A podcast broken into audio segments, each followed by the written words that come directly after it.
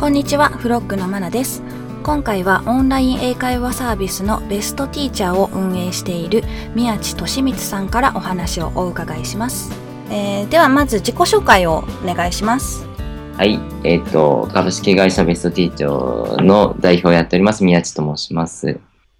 えっ、と、この会社は2011年に起業して、今4期目がちょうど終わろうとしているところなんですけど、あの、いわゆるそのフィリピンでスカイプで話すみたいなやつじゃなくて、はいその自分が話したいことを書いて添削してもらってからスカイプで話すっていうレッスンをしてるんですね。なので、今最近4技能って言ってるんですけど、はいあの、ライティングとスピーキング、リーディング、リスニングの全部ができるっていうスクールをやっております。なるほど。他のオンライン英会話のサービスって結構もう話すだけで終わったりっていうことが多いかと思うんですけど、はい。やっぱそういった、えー他の技能をこう伸ばすことによってスピーキングも上げていこうという試みですかね。そうですね。他のオンライン英会話の大きな違いっていうのは、そういったライティングから始めるよっていうところが一番違うんですかね。そうですね。なるほど。で、ちょっとウェブサイトを見たところ、はいそういったこう話すことだとか、ら書くこと、聞くことで読むこと以外にも、えー試験対策講座もあるとはい。いうふうにお伺いしました。そうですね。それが IELTS だとか、えーはい TOEFL はい。そうですに対応してるんですかね。はい。それって、あの、通常の、えー英会話のレッスンとは、どういった風に、こう、違うんでしょうか？はい。えっとですね、その試験の対策を始めた理由は、はい。まあ結局、その試験に出るから勉強するっていうのが一番勉強する形だなと思って、そうですね。はい。なので、その、一般的に社会人の方が勉強するときって、その効果測定がしづらいなっていうのがあって、はい。まあなんとなく英語喋るようになったかもとか、はい。まあ外国人とやりとりしたときに話せたみたいな、はいなんか、定性的っていうか主観的な指標しかないなと思っていて、はい。でそれよりもなんか TOEFL とか、まあ、 IELTS とか英検とか、はい。その、4技能って言われる試験をちゃんと定期的に受けることによって、なんか自分の能力を測っていくみたいなやり方が一番いいなと思ったっていうのが、まずきっかけですね。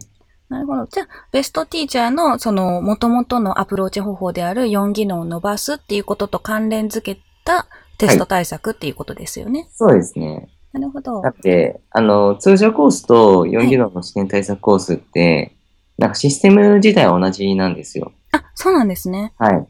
だけど、コンテンツが、その、通常コースの場合は、ビジネス英会話と日常英会話って形なんですけど、はい。4技能の試験対策の場合は、その出版社とか、まあ、教育会社と提携して、そのコンテンツをいただいて、試験対策ができるようになっているみたいな。あ、なるほど。結構もう、徹底的に鍛えようっていう感じですかね。そうですね。社会人っていうよりも、あの、高校生なんですけど、はい。あの、今後その大学受験で、あの、4技能の試験を利用するみたいな流れが実はあってですね。はははなんか僕らの世代だと、そのセンター試験を受けて、はい。あの、各大学の二次試験の英語を受けて、まあ、受かった、受からないみたいなはい。感じだったと思うんですけそうど、ですよね。なんか今後はその、 TOEFL とか、その GTEC とか TEAP とかいう外部試験をみんなが受けて、でそのテストの点数を持って大学に出願するみたいな形になるんですね。うんうんうん。なので、各大学が二次試験を作るんじゃなくて、その外部試験って言われてる TOEFL とか IELTS とかはい。GTEC とかを利用するって形になるので、あ、なるまあ、ほど。それを見据えてるっていうのが、あの、一番ビジネス的には大きいですね。あなるほど。やっぱりこう大学入試だけの英語では、こう海外では通用しないって言われてたりもしましたもんね、今までの方だったら。うんうんうん。そういった、えー学生向けのアプローチもしていると。はい。一番のユーザーはじゃあ学生になるんですかね？現状は社会人がはい。ほとんどなんですけど、今後は高校生の方が受験で使うっていうところで、あの、うんメッセージを利用するっていう形にしていきたいなと思って。今後、法人向けの英会話っていうのも、どんどん伸ばしていこうかなっていうふうにお伺いしました。まあ、個人と学校と、あのーまあ、企業と3つやってるんですね。はい。で、その、企業は企業で、その、いわゆる、なんか楽天みたいな、その、英語の公用語化とか、はい。まあグローバル化を目指されてる会社さんが多いので、はい。まあそこで法人研修で使っていただくみたいなのはずっと伸びているって感じです。なるほど。やっぱり働いてみて必要性を感じるっていうことはすごく多いですもんね。そうですね。で、英語学習についてなんですけど、中学校、高校と英語を習っていながら、日本人の英語は上達しないとなんかよく言われているかと思うんですよ。それって何か理由があると思いますか？やっぱりさっきおっしゃったような、えー、4技能が鍛えられてないからっていうことですかね？そうですね。なんか、英語は体育と一緒だと思ってて、は結局その、なんか例えばテニスだったらラケットの振り方とか、あ、はい。あのーまあスマッシュの仕方とかを、うん。まあ、口頭ベースで教えたりとか、うんうん。動画を見せるとか、先生がなんか実演するみたいなことやっても、はい。まあ、結局みんな自分がラケット持ってですよテニスしないとダメだと思うんですよそれと全く一緒で、なんか英語でその先生が単語を教えたりとか、なんかそのリスニング教材流したりとかしても、結局その人自身がはい。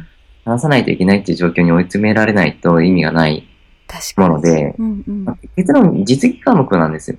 うんうんうんう実ん。技科目っていうのは集団授業とマッチしてないと思っていて、あ、なるほど。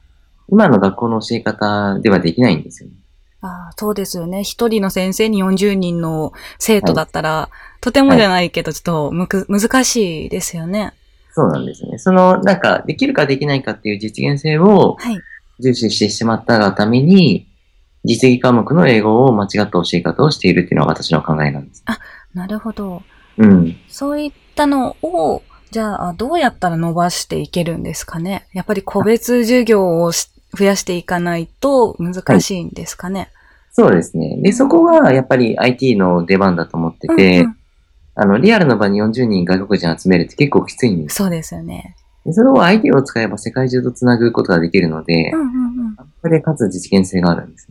なるほど。えっと、以前、えっと、2ヶ月くらい前かな？あの、中学校でスカイプを使った英会話授業を行ったと何か記事で見たんですけど、はいはい。それはいかがでしたか？どんな感じでした？やっぱり盛り上がりますあよ、ね。盛り上がりますか？そうですよね。うんその実技科目なんで、はい。なんか実際にやっぱ、なんか外出てう、ん。ラケット振りたいじゃないですか。確かにそうですよね。やっぱりこう、生徒たちも恥ずかしがらずにちゃんと行っていましたか？そうですね。もちろん性格とか、うんうん。その雰囲気とかもあると思うんですけど、うんなんか比較的積極的に取り組んでいただいてますね。うんうんうん。なるほど。じゃあそういった IT の技術を使えば、日本にいても英語の勉強ができるかなという感じですかね。そうですね。集団授業じゃなくて、はい。別指導にしないといけないので、はいそれをやるとしたら、もう IT 使わざるを得ないっうんうんうんうん。ていうところが、まあ最大の、なんか、僕らの出番っていうか価値そうですよね。なのかなと思って。うんうんうん。ただ私少し思うのが、うん日本にいたらやっぱり英語って使わなくても生きていけるじゃないですか。ああ、そうですね。そこで、こう、英語が必要っていう危機感っていうのは、日本に行ったらちょっと感じにくいかなっていうふうに思うんですね。ああ、そうですね。そういったところはどういうふうに直し、直すというか、見直していけばいいんですかね。そこを、はいあれなんですよ。その、入試で出すっていうことにして、はい。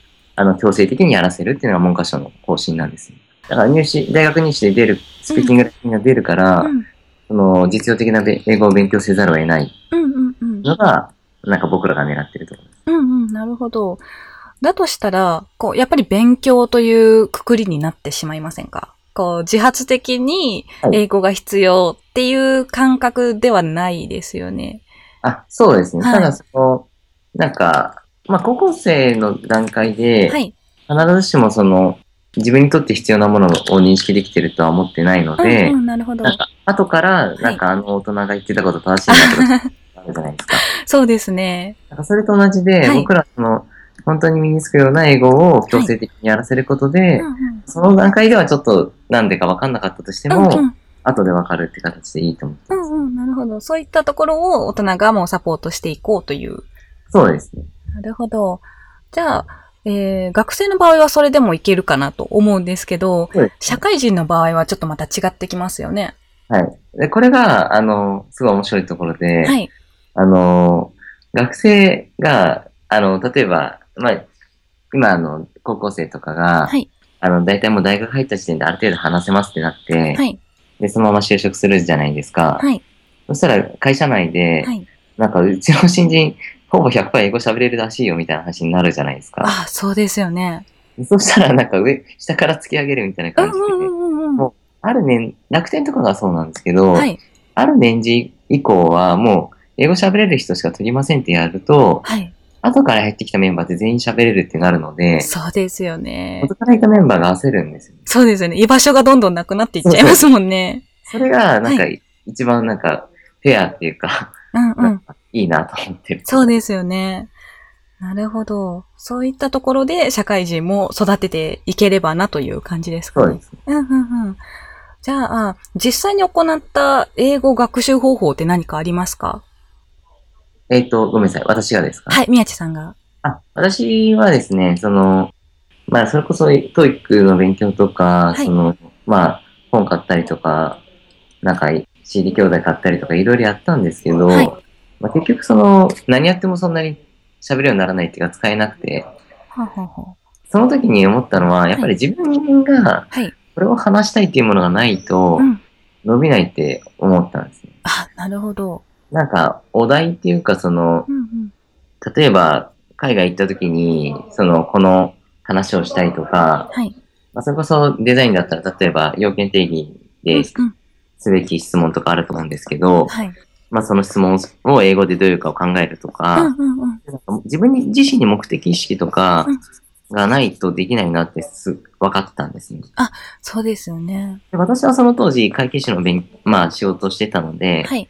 例えば会計とか監査周りの、あの、よく話すであろうフレーズみたいなまあ、うん。会話集みたいなのを、うんまあ、自分で作っていった時にすごい伸びたなと思ったんですよね。なので、それが一番でかいですね。そうですよね。あの、フロックでも、バンクーバーの方で、こう、時々、えー、ウェブ制作者向けの英会話コースだとか、はい。こう、実際にクライアントと打ち合わせをするときに使うであろうフレーズだとか、メールで使うフレーズっていうのを、こう、勉強会を開いてるんですけど、それと同じ感じですよね。結局、自分が使うことじゃないと覚えないし、覚えようとも思わないと。はい。じゃあ、あの、英語学習以外にも、今様々なこうオンライン学習って出てきてると思うんですね。はい。こうプログラミングもそうですし、まあ、他の技術もそうですし、はいオンラインですることのメリットってはい何だと思いますか、あー、メリットは、あの、一般的に言われるのは、まあ、はい3つで、一つは安いってことですね。その、まあ、あのー実店舗を持つ必要はないので、はい。その、賃料とかうん、まあ、人件費とか浮いてる分だけ月謝を安くできるっていうのが一個ありますと。うんうんうん。だから、ガバとかベリリッツとかで半年で50万だったものが、はい。まあ5万から6万でベストティーチャーでできるっていうのがうんうん。一個のメリットですね。なるほど。で、二つ目は、はいまあ、いつでもどこでも勉強できるっていうところで、例えば、それこそ海外にいたとしても、なんか僕らのサービス24時間やってるんですよ。うんうんうん。好きな時間に、まあ、予約取れるっていそうですよね。ですね。うんうん。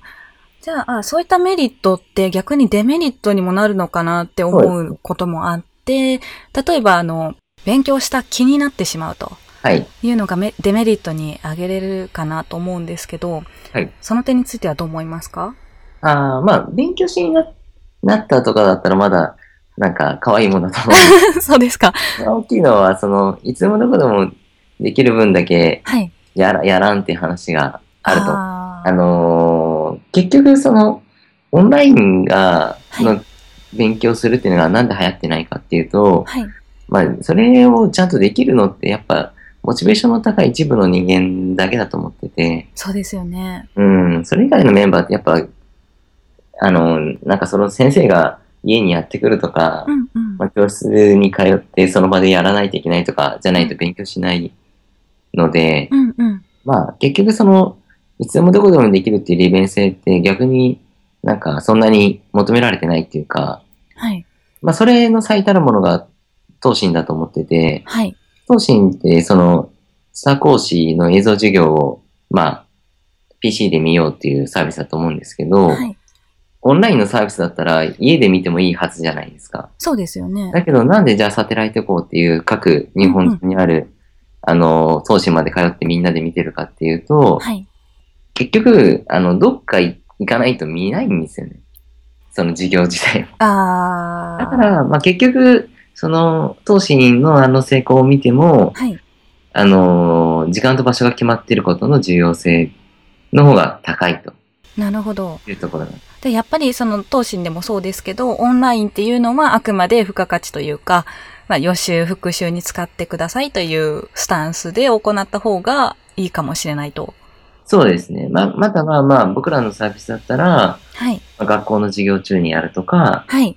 まあ、あとはまあ、まあ僕らの場合ちょっと受験っていう強制力があるので、はい。やりやすいんですけどう、んうん。それでやってもらうとか。他に、あの、様々なオンライン学習サービスがあると思うんですが、はい何かこう、語学以外のものをつ利用したことはありますか？ああ、結構ありますよ。そのプログラミングもあ、そうなんですね。いましたし、あとはう、んなんだろうなまあそれこそ映像授業とかうんうんうんうん。見たことありますけど、はい。まあ、そんなに興奮はしてないですよ。興奮してないですか？そうですね。いや、いいサービスないですよね。あ、本当ですか？やっぱり英語のものを利用されましたか、そうですね。英語が一番いいと思います。うんうんうんうん。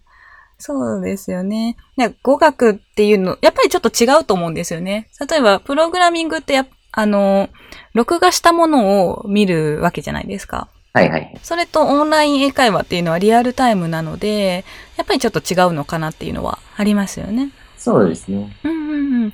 まあ、オンラインだったら少しはちょっと、まあ、強制ではないですけど、あ、今日予約したからやらなきゃっていう感じはあるかなと思いますね。間違いないです。うんうんうん。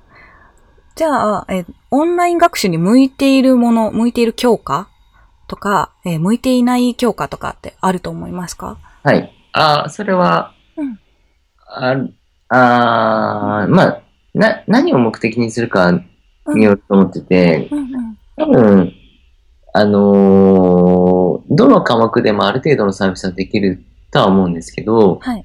やっぱそれ以外の要素があると思ってて、そはの、投資の話だったら、はい。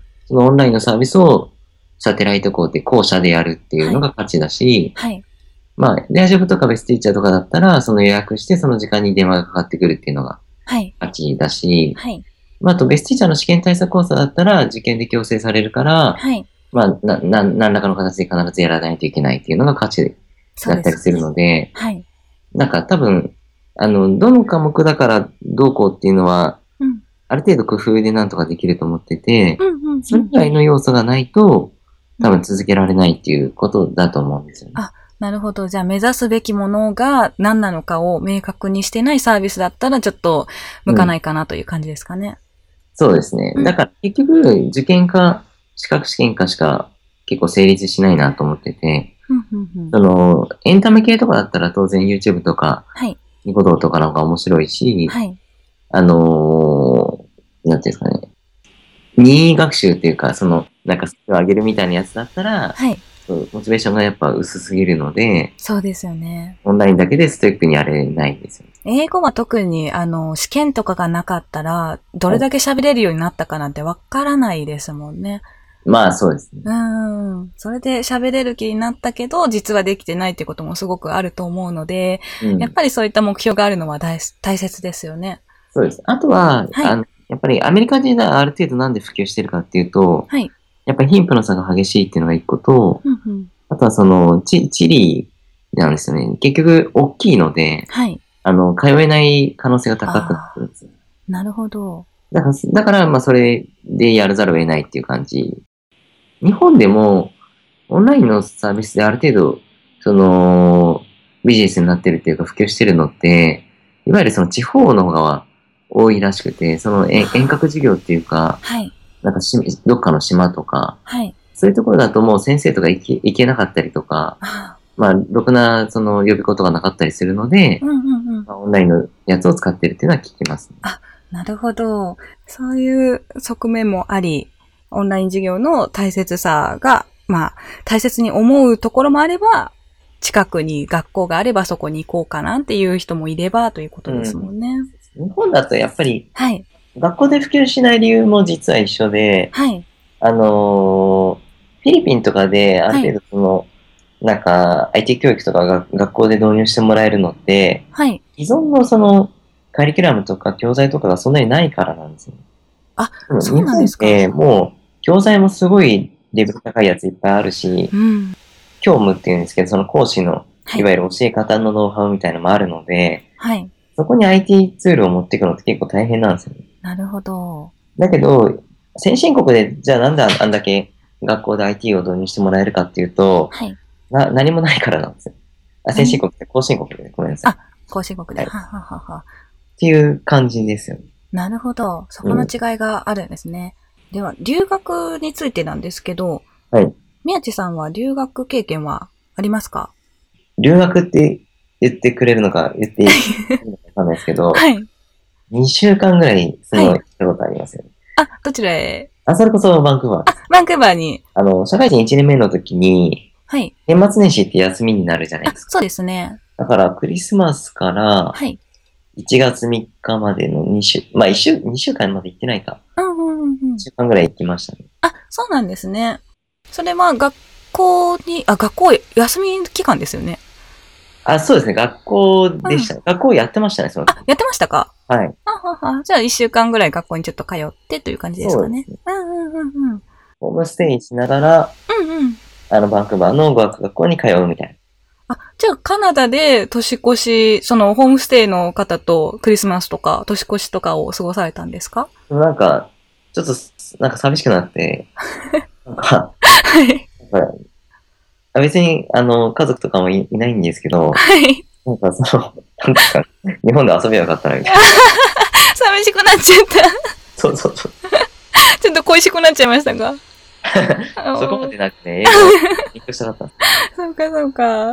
どうでしたバンクーバいやー、まあ、なんか勉強するにはいいと思います。ー。うんうん、そうでそんなにすよね。何もないじゃないですか。遊ぶ要素があんまりないので、そうですよね。うん、勉強に集中できるかもしれないですね。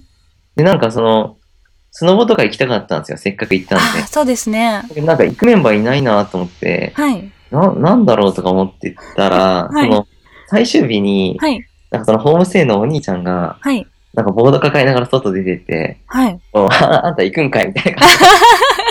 なんか、それ、その話したじゃんみたいな。寂しいそうなんですよ。なんか最終日の僕が帰る日にお彼が言ってました。おー え、じゃあ結局行ってないんですか、そうですよね。なんかね、はいい、や、もうちょっとやっぱ積極性がないとダメだなって。ああ、なるほど。目的意識ですね。そうそうそう。そこで出てくる。言わないといけないんだ。なるほど、なるほど。やっぱ、あの、留学したての人とかは特に引っ込み思案になってたりとか。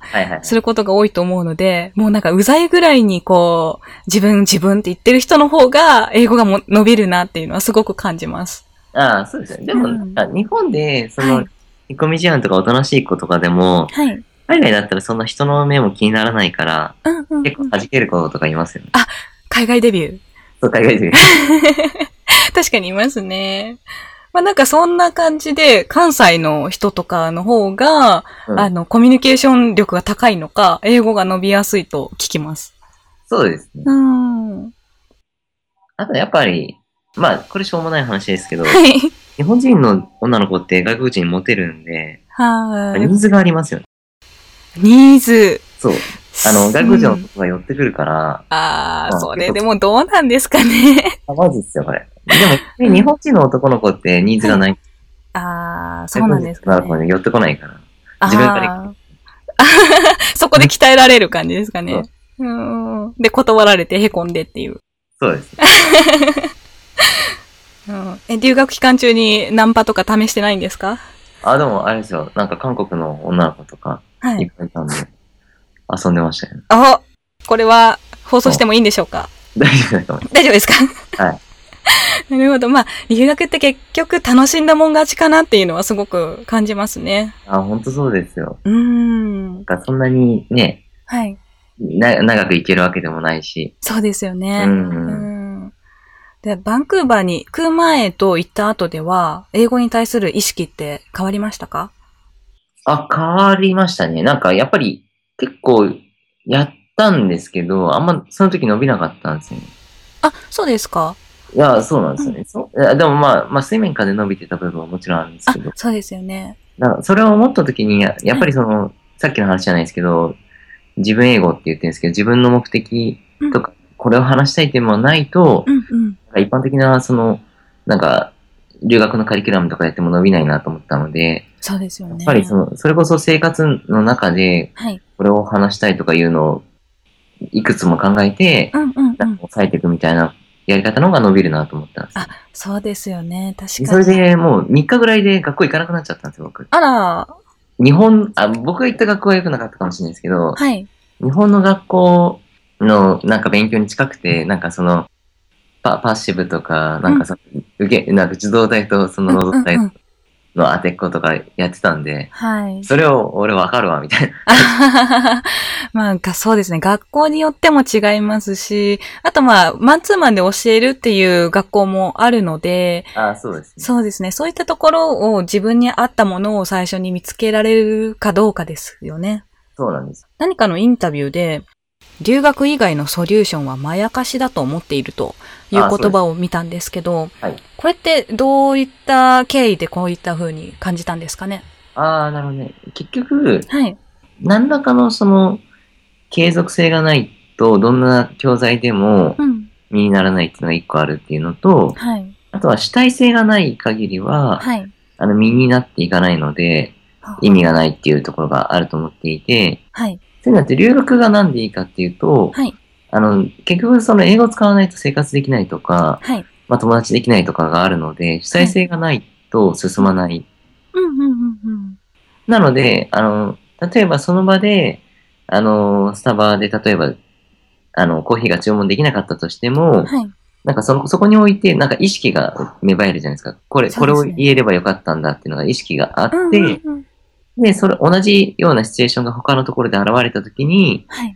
まあ外国人がこういうふうに言ってたっていうのを聞き取ったら、はい。あ、これは言えばいいんだってことが身につくっていうところだと思う。うんそうですよで、ね。その生きた英語っていうか、その主体性を持ってできるっていうのが、多分留学のいいところで、はい。で常にその日常に英語があるので、はい。あの、遭遇するタイミングとか、そうですね。あの、機会とかも増えるので、うん増えていくっていうところですね。だけど、その、一般的な教材とか、うん。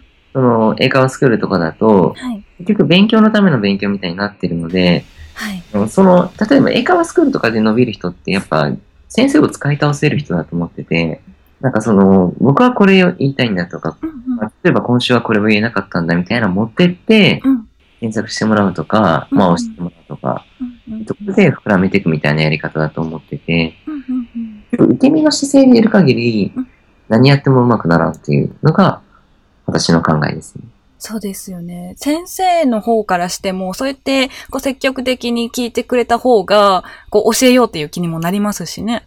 ああ、そうです。うんうんうん。確かに。で、今ちょっと話を聞いてて思い出したんですけど、私がこう、カナダに初めて留学して、一番最初に覚えた単語っていうのが、withdraw だったんですね。あ、の、お金を引き出したかったんだと思うんですけど、なるほど、なるほそれ今、今でも覚えてるっていう。ど。ええうん、そ、その時は本当に現金がなくて、とにかく ATM で引き落とさなきゃっていう時で、頑張って覚えて、ボタンを押したっていう、すごい覚えてるんですよ。わかります、わかります。うん、で、そういった、こう、危機感があったら、そのシチュエーションまで覚えてるので、ますあそうでね。、今度こういった時にこういう風に使おうっていうのが覚えやすいですよね。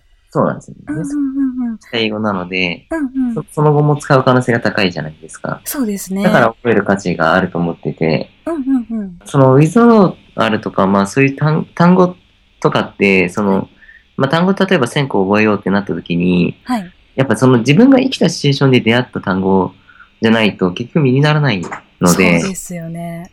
なんか単語を100覚えるんだったら、いその生きた単語を1個覚えていった方がなんか身になる気がしてる。あ、それは本当にうんすごく共感します。で、それがやっぱりなかなか日本にいると外国人と話すこともないし、うん、うん、うん。こうで出会えないじゃないですか、英語そう。ですよね。だから留学はすごいいいんです。まあ、留学がいいと言っても、みんながみんな行けるわけじゃないので、そういったところをベストティーチャーなどを使って、はいえーちょっと間を埋めていこうという感じですかね。そうですね。あとは、まあ、その、資格試験とか、はい。あの、検定試験を3ヶ月に1回なら、そのペースでいいので受けてもらうことで、うん。その資格試験の時に言えなかったうん。スピーキングの単語とかが自分の中で引っかかってて、またそれを主体的に勉強するみたいな感じでいいと思う。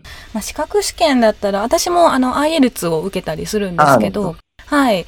あの、今までウェブ制作のあのフィールドにずっといたので、はい。ウェブ制作の英語はあまり問題ないと思ってるんですけど、はい。こう、資格試験になると、あの、ガラスの作り方とか、はい。宇宙の誕生の歴史とか、そういった、こう、自分から進んで読まないようなアーティクルも読まなきゃいけなくなるじゃないですか。はいはいはい。そういったところがすごく身になるなと思っていて、こう、資格の勉強しようと思わないと、この単語は出会わなかっただろうなっていうのは、すごくあるんですよ。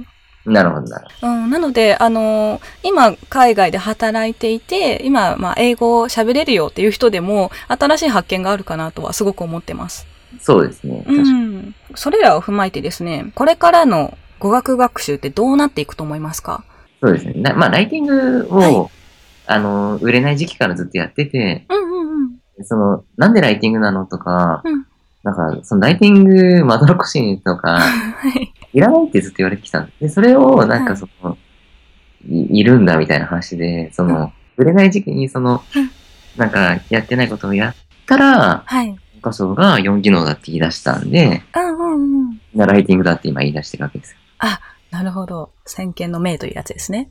でその時に、はい。もう4技能って分か分かってるので、当然他のスクールとか、はい。いろんな英語の業者さんとかうは、んうん。4技能だとか、ライティングとスピーキング両方やりますっていうのをやってくると思うんですよ。同じように。っはい。てなった時に、はい。じゃあ僕らが老舗でライティングずっとやってきて、はい。まあ、ノウハウもありますし、そのブランディングもあると。うんうんうんうん。でなった時に、やっぱりその、競合優位性っていうかか、勝てる要素って、なんかやっぱりその説得力っていうか、うん。なんかその、叩き上げ感だと思ってるんですよね。なるほど。で、それが、なんかベスティーチャーに関してはあるので、はい。それで、なんか競り勝つっていうのが、の戦略なんです。うんうんうん。今後のベストティーチャーかなという感じですかね。そうです。はい。だヤンヤンとか、ランゲートとかもそうですよね。なんだかんだで、ずっと添削って言ってきてるじゃない、うんうんうん。そうですよね。ライティングはずっとやっていらっしゃる、いらっしゃいますもんね。だから、ヤンヤンはもうはい2000起業したぐらいから知り合いなんですけど、うんうんうん。もう結局ベスティーチャー見て一発で気づいて、うんもう僕らが売れない時期にね、はい。たいので、まあ結局書かない、書かないと喋れないよね、みたいなことをヤンヤンが言ってて、はい。あ、この人分かってんなと思って。そこで意気投合。そうですね。まあ、あと、まあ、と投稿とまだ あれかもしれないですけど。いや、ヤンヤンの目指してる世界と僕の目指してる世界がちょっと違いすぎるので、あ、そうなんですか？そうですねうん。彼彼はその世界中で使われるサービスっていうか、うん、そうなんかですね。 language exchange みたいなうん思想ですけど、僕はスクールをやりたい。うんうんうんそのなるほど C2C じゃなくて B2C がやりたいので、そこは全然違います。えっと、 Lang-8がやってる HiNative もそういった感じで、こう C2C で、こうカジュアルに英語を学んでいこうという感じですもんね。そうですね。うん。なるほど。では、今後のベストティーチャーの展開を楽しみにしています。はい今回はベストティーチャーの宮地俊光さんにお話をお伺いしました。はい。えー宮地さん、今日は本当にありがとうございました。はい。じゃあ、こそありがとうございます。